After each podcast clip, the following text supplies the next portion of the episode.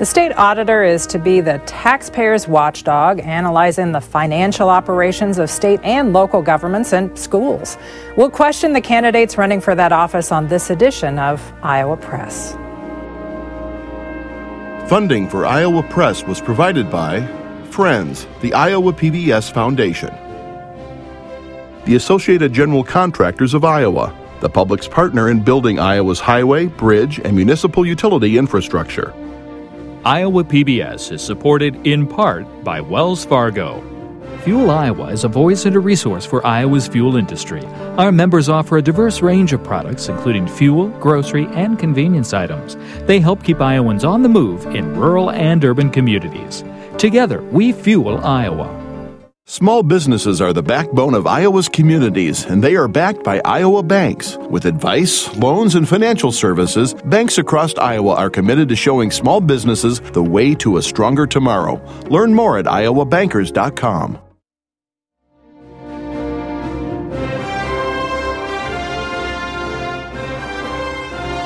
For decades, Iowa Press has brought you political leaders and newsmakers from across Iowa and beyond celebrating 50 years of broadcast excellence on statewide Iowa PBS. This is the Friday, October 21st edition of Iowa Press.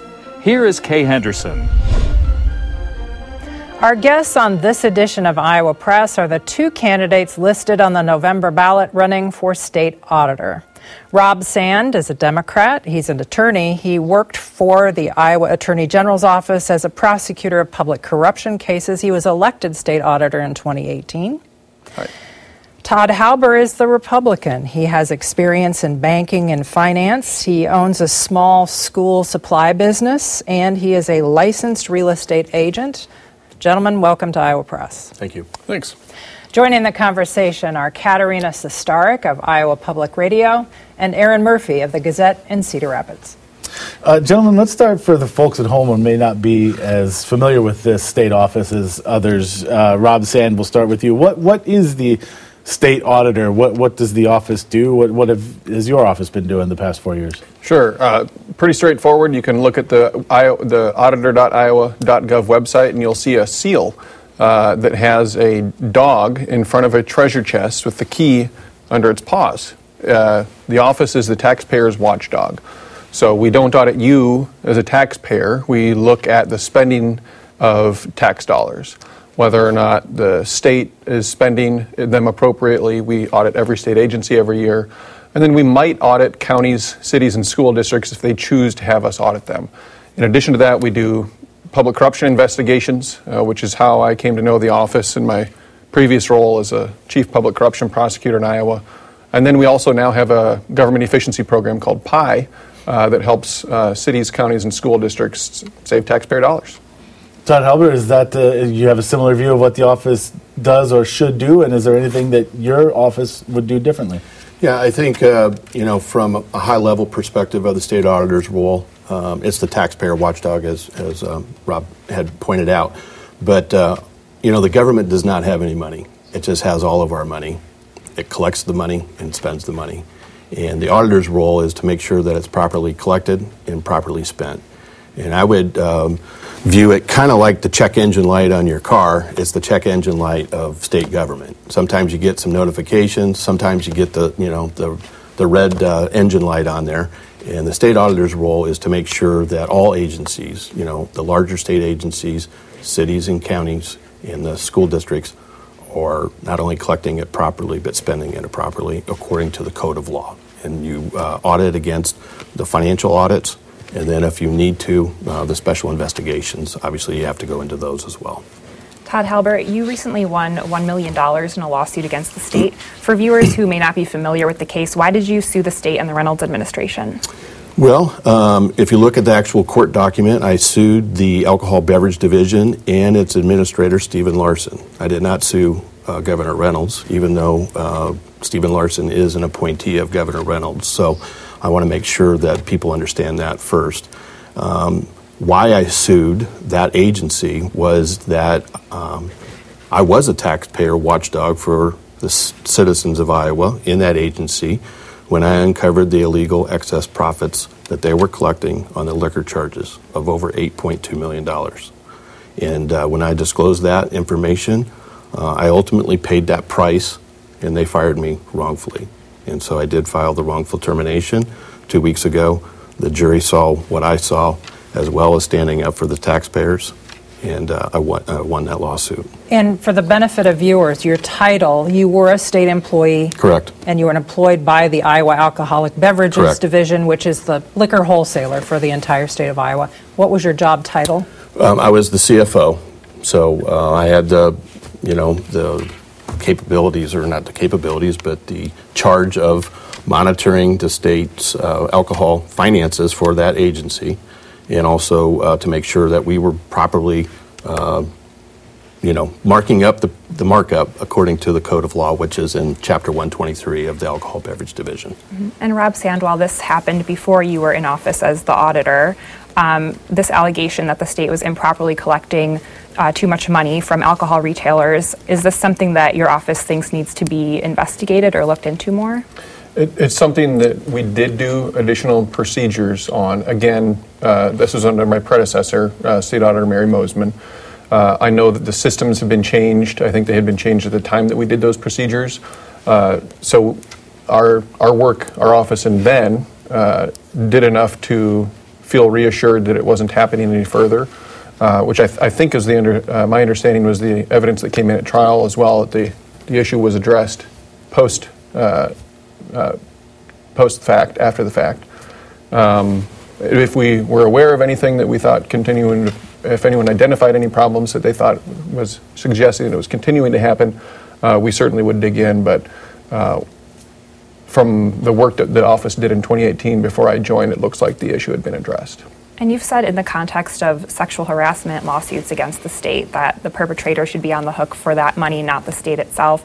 Do you think the state should be on the hook in this case? Um, obviously, it's not sexual harassment, but do you think that that philosophy should extend to other things like this? Uh, it should extend to other things beyond sexual harassment, yes. Now, what I want the state to do is use a law that's on the books. Uh, but what that ro- law requires is so in, in, Mr. in Mr. Halbur's case, congrats again on the verdict. Thank you. Um, he's got to prove his case by just 50% plus one of the evidence, right? A preponderance. Uh, the law right now, in order to have people, uh, whether it's Mr. Larson or someone else, held personally accountable for those damages, would require evidence of willful and wanton misconduct. Um, in a case like this, I think typically it would not meet that legal standard. Willful and wanton is typically somebody doing something and doing it repeatedly, and they know this is a terrible thing to do and they keep doing it, which is why it oftentimes comes up in the context of sexual harassment. Uh, I, I, we should start doing that. We should start using that law. Um, whether or not it's met in this particular case, I don't know that I know the facts well enough to say one way or the other. Todd Halbur, you've called yourself a whistleblower. Did you contact State Auditor Mary Mosiman or Governor Kim Reynolds to blow the whistle on what you thought was going on in that agency? Well, no one just sits one day and just decides to be a whistleblower. I was the chief financial officer of a state agency for three and a half years. Me and my executive team, uh, I went to their to the executive team, to the administrator, and to uh, advise them that with this information that was uh, um, discovered through a third party consultant. It wasn't just my own uh, analysis, it was me confirming the analysis of uh, the uh, consultant that we should go to the auditor's office, the AG's office, and the governor's office. Uh, through the Department of Management, because uh, the agency goes to the Department of Management, um, and then also uh, to the So- commission. So, did that happen? no, it did not. Why? Well, I was fired uh, for one. I think they wanted to uh, cover it up, and uh, I don't know the reason why, uh, but I was fired. So, uh, and I won my wrongful termination. So, And- what would your relationship be if Governor Reynolds is reelected, since you essentially tried to be a whistleblower under her administration? Well, I think um, you know it speaks volumes for someone that has the courage as a state employee, not an elected official, that stood up for uh, what is right. Okay, and uh, I think she would want someone as a state auditor to do what is right, whether or not it's uh, her appointee or someone else's appointee. And so I did have the courage, conviction, and the integrity to stand up for what is right. And uh, I ultimately paid that price. And um, I'll continue to do that as the state auditor. Aaron? Rob Sand, you, we talked about briefly those sexual harassment cases and, and, the payments that the state has had to make, and your belief that the offenders should be held more accountable. The Attorney General's office gave, I think, was the reason you ex- explained, right? Why why they haven't. First of all, did, do you accept that explanation? And, and then I'd also be curious uh, do you still see a problem in state government? Is this still an issue uh, across state government, or, or has it been addressed since these cases came to light? I, I've heard multiple different reasons from multiple different entities why we aren't doing things differently. Uh, to me, the bottom line is nothing is going to change until we change something. Uh, this isn't just something that you should care about as a taxpayer. This is something that I hope all Iowans would care about in terms of preventing sexual harassment. There are people who are willing to do things like this who think that they are going to be insulated from the consequences of their action. We have to illustrate to them that that's not the case. So, to me, uh, if we use that law that's on the books to go after people when their misconduct is willful and wanton, we are not only going to uh, insulate taxpayers from having to pay every penny of that, but we're going to deter people from doing it in the first place. Because you, for some people out there, they need the message that there's a consequence waiting for them if they misbehave. And so, to me, um, I don't, I haven't heard any explanation from anyone that has satisfied me as to why we aren't doing it. Has the has the atmosphere in state government improved? Uh, and do I think that there's less sexual harassment in state government than there has been before? No, I don't think so. That's why I want us to start holding people personally accountable when they do this. Because I think the message needs to get sent. that You can't just do that and expect that taxpayers are going to foot the bill for it. Todd Halbur, if you're elected to this position, the auditor sits on a state panel that casts a vote in these matters um, and, and, of the state making payments right. for, for state settlements. Do you agree with uh, Rob Sand's position here that uh, in some of these cases, and particularly in cases of sexual harassment, that the state should be doing more to hold the individual offenders accountable and, and not just footing the bill for all these cases? Well, I, I do agree with that because we do have to have some, uh, you know, uh, lawful um, laws in place and work with the legislature to make those. Uh, I obviously would uh, not be the lawmaker to do that, but the lawmakers de- need to decide what kind of teeth we want to have in state government for either sexual harassment, whistleblowing, whatever the case may be. And uh, I would support those measures of, of what we would need so you think stronger legislation? Stronger legislation would be needed, I think, and, and not just talk. And, uh, you know, the auditor's role is to enforce those uh, roles of the, what's put on by the lawmakers. Rob Sand, you've said that the state accurately reported COVID data during the first year of the pandemic, and you've also criticized the governor for using COVID relief money for a PSA that she appeared in. Uh, why did you do those things? Because they were both the right thing to do. Uh, a huge piece of not just this job, but I think my approach to uh, elected office in general is truth, integrity, accountability. Uh, so, in the one instance, yes, we defended Governor Reynolds because there were people out there suggesting incorrectly that they had cooked the books and were holding the positivity rating lower so that they wouldn't have to shut things down early in the pandemic. The second time around, we're talking about the use of CARES Act money that was intended to alleviate the impact of the pandemic that they put into buying software for state government. That's just not a qualifying use. Never was going to be. Uh, the Trump administration agreed with us on that. I will work with anyone to get a good thing done. I will tell the truth about anyone. Uh, it isn't just something I do in the office. I also, on social media, I'll criticize Democrats. I'll defend Republicans when it's the right thing to do. That, to me, is the bottom line. Specifically, on when you criticize the governor for using COVID money for a PSA that she appeared in that was encouraging people to, you know, slow the spread of, of the disease. Mm-hmm. Um, you know, you were criticized for that, saying p- people thought that, you know, that just wasn't a correct conclusion that you reached. Do you mm-hmm. still stand by that conclusion? 100%. And in addition to that, I think the thing that a lot of uh, establishment partisans like to not talk about is the fact that we criticized Democrats in the same report for doing the same thing. The Polk County Board of Supervisors is largely controlled by Democrats. They have the majority there. They too put themselves into advertisements paid for with taxpayer dollars. There's a law in the state of Iowa that says prohibition on self promotion with taxpayer funds. And it says you cannot put yourself into paid advertisements. Because the Polk County Board of Supervisors did it, we treated them the same way we treated the governor's office. And, and to the question of what the communication was for, the fact that it was promoting safe practices, our job is enforcing the rules. And if we start looking at why it is you're breaking the rules, then we're not enforcing the rules anymore. We're making a political judgment about whether or not we agree with your ultimate goal. Not something that anyone should do, right? If you're robbing a bank to give the money to the poor, you are still robbing a bank. Todd Halbur, we've had this massive amount of federal pandemic relief money come into the state. What would you ask your office to do in terms of reviewing how that's being spent in Iowa? Well, I would think, um, you know, the terms and conditions of uh, what is uh, um, required by the code of law. And so I would just do a deep dive on those requirements and uh, just do a, another audit of those.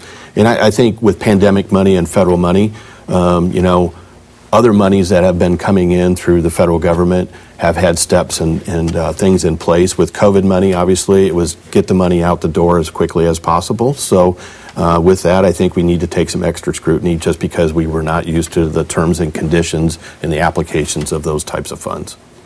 Rob Sand, your office um, issued a report on the private companies that manage the state's Medicaid program. Um, some of that was critical of uh, how that's being conducted. Do you have plans for, uh, if you're elected to another year, another similar report? Uh, and because we know from talking to people that Medicaid is an important issue to folks, and that those managed care organizations are always under the microscope. Yeah, um, we do know that from talking to people. Uh, today's Friday. This week, I still had someone uh, put me on an email and explain how their child was wrongfully denied a wheelchair. And in another situation where still we had to uh, send that over to the Department of Human Services as well as the uh, MCO in charge of that child's care and ask them what they thought they were doing. This issue to me is ongoing. Uh, I think that Iowans are relatively well educated about the fact that this system is broken. An 891% increase in wrongful denials of care from before privatization to after privatization. Uh, and these are supposed to be companies that we hired because they're supposed to be good at this. That's numbers moving in the wrong direction. Um, if there's additional different issues identified that we think that we haven't dug into, um, there could potentially be something else that we would review. But we aren't going to redo uh, what we've already done. We aren't going to find again what we've already found when we think that the record is very clear as to how that system is working. And you were criticized in some corners. Uh, people suggested that that was a partisan act on your part, a Democratic auditor um, finding a way to use the audit, audit office, pardon me, to criticize a Republican governor. What's your response to people who said that? Go go talk to some of the county officials that I've talked to. Um, the guy wearing a Bidenflation cap uh, at one of my town halls, I do 99 every year, who got emotional when I started talking about what was going on with Medicaid. The only people who call this a partisan issue are the people who are literally paid to advance partisan interests, period. Todd Halbur, uh, this kind of audit or, or, report is it mandatory from the office? Uh, would your office also conduct similar performance reviews of state government, similar to Rob Sand's office's review of MCOs? Well, I would just look uh, and stay within the lanes of what Chapter 11, the state auditor uh, code of law, is. And so it's uh, heavily based upon uh, financial audits and also special investigations if warranted and needed. So if uh, there comes to be a time, and uh, there must have been a time regarding this issue, if um, lawmakers or others decide that they need to have a special investigation of any agency, then uh, the auditor's role is to uh, move forward with that special investigation. In the 2018 election, Republicans were saying that Rob Sand wasn't qualified to be the state auditor because he's not a CPA.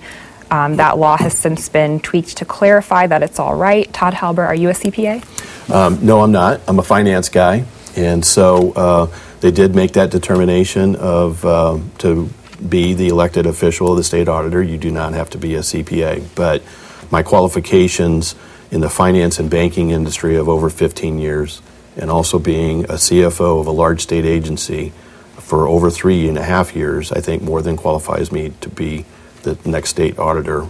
I know the budget system, the finance system, and the procurement systems. Been through the audits of those agencies, and so I think I can bring that experience uh, to the office. And I, I'll clarify one thing on that. They didn't have to tweak it so that I could hold the position. They tweaked it because the CPA community felt that they wanted an adjustment in the way the law read in terms of how it regulated CPAs. We've had a farmer hold this office, we've had a teacher hold this office. I'm not the first attorney to hold the office. The office has always been available to be held by any Iowan uh, who would run for it and get the most votes. Todd Halbur, um, recently the person sitting next to you announced that he would um, open applications for jobs in his agency to people who had a two year degree. Yeah. Is that something you would continue if you're elected?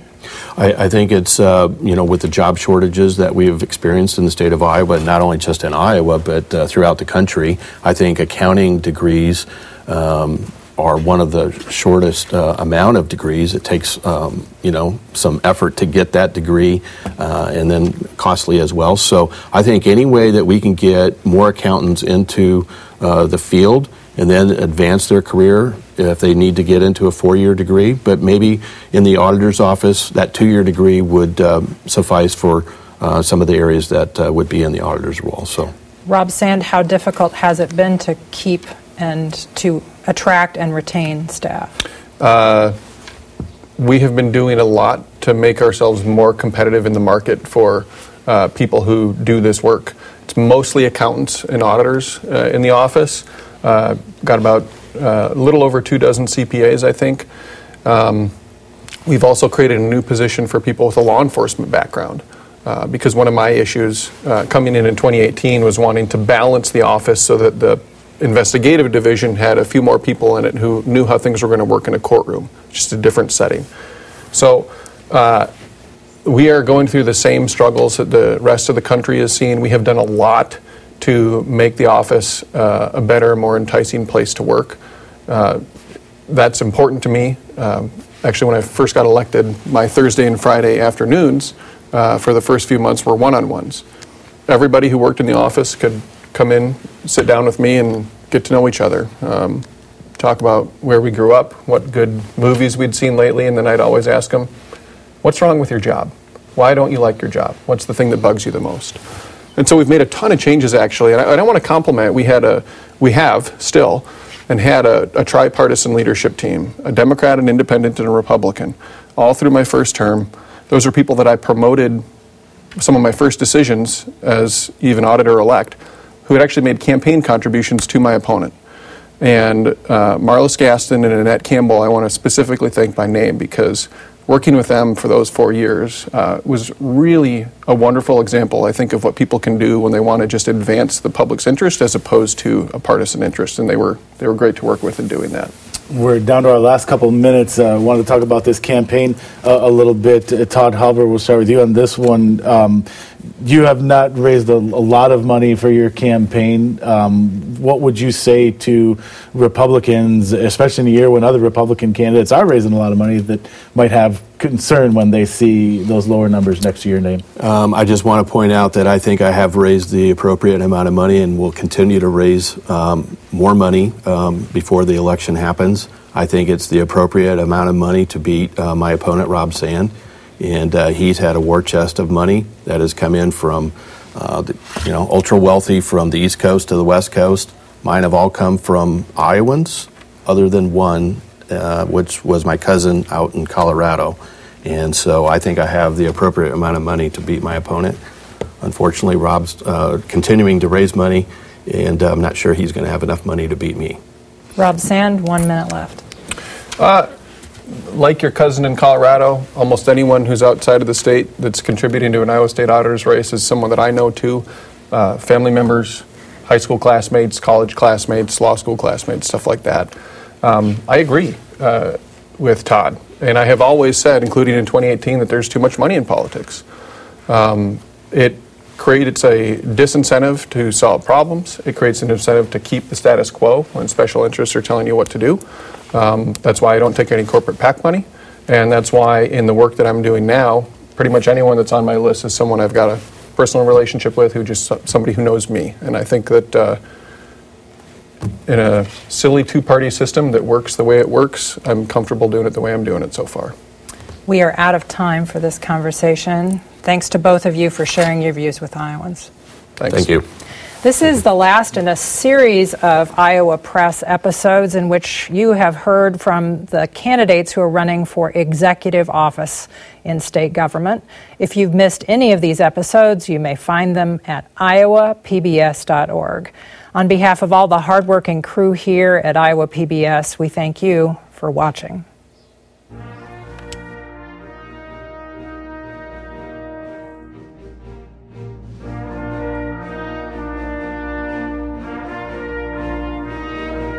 Funding for Iowa Press was provided by Friends, the Iowa PBS Foundation, the Associated General Contractors of Iowa, the public's partner in building Iowa's highway, bridge, and municipal utility infrastructure. Iowa PBS is supported in part by Wells Fargo. Fuel Iowa is a voice and a resource for Iowa's fuel industry. Our members offer a diverse range of products, including fuel, grocery, and convenience items. They help keep Iowans on the move in rural and urban communities. Together, we fuel Iowa. Small businesses are the backbone of Iowa's communities, and they are backed by Iowa banks. With advice, loans, and financial services, banks across Iowa are committed to showing small businesses the way to a stronger tomorrow. Learn more at iowabankers.com.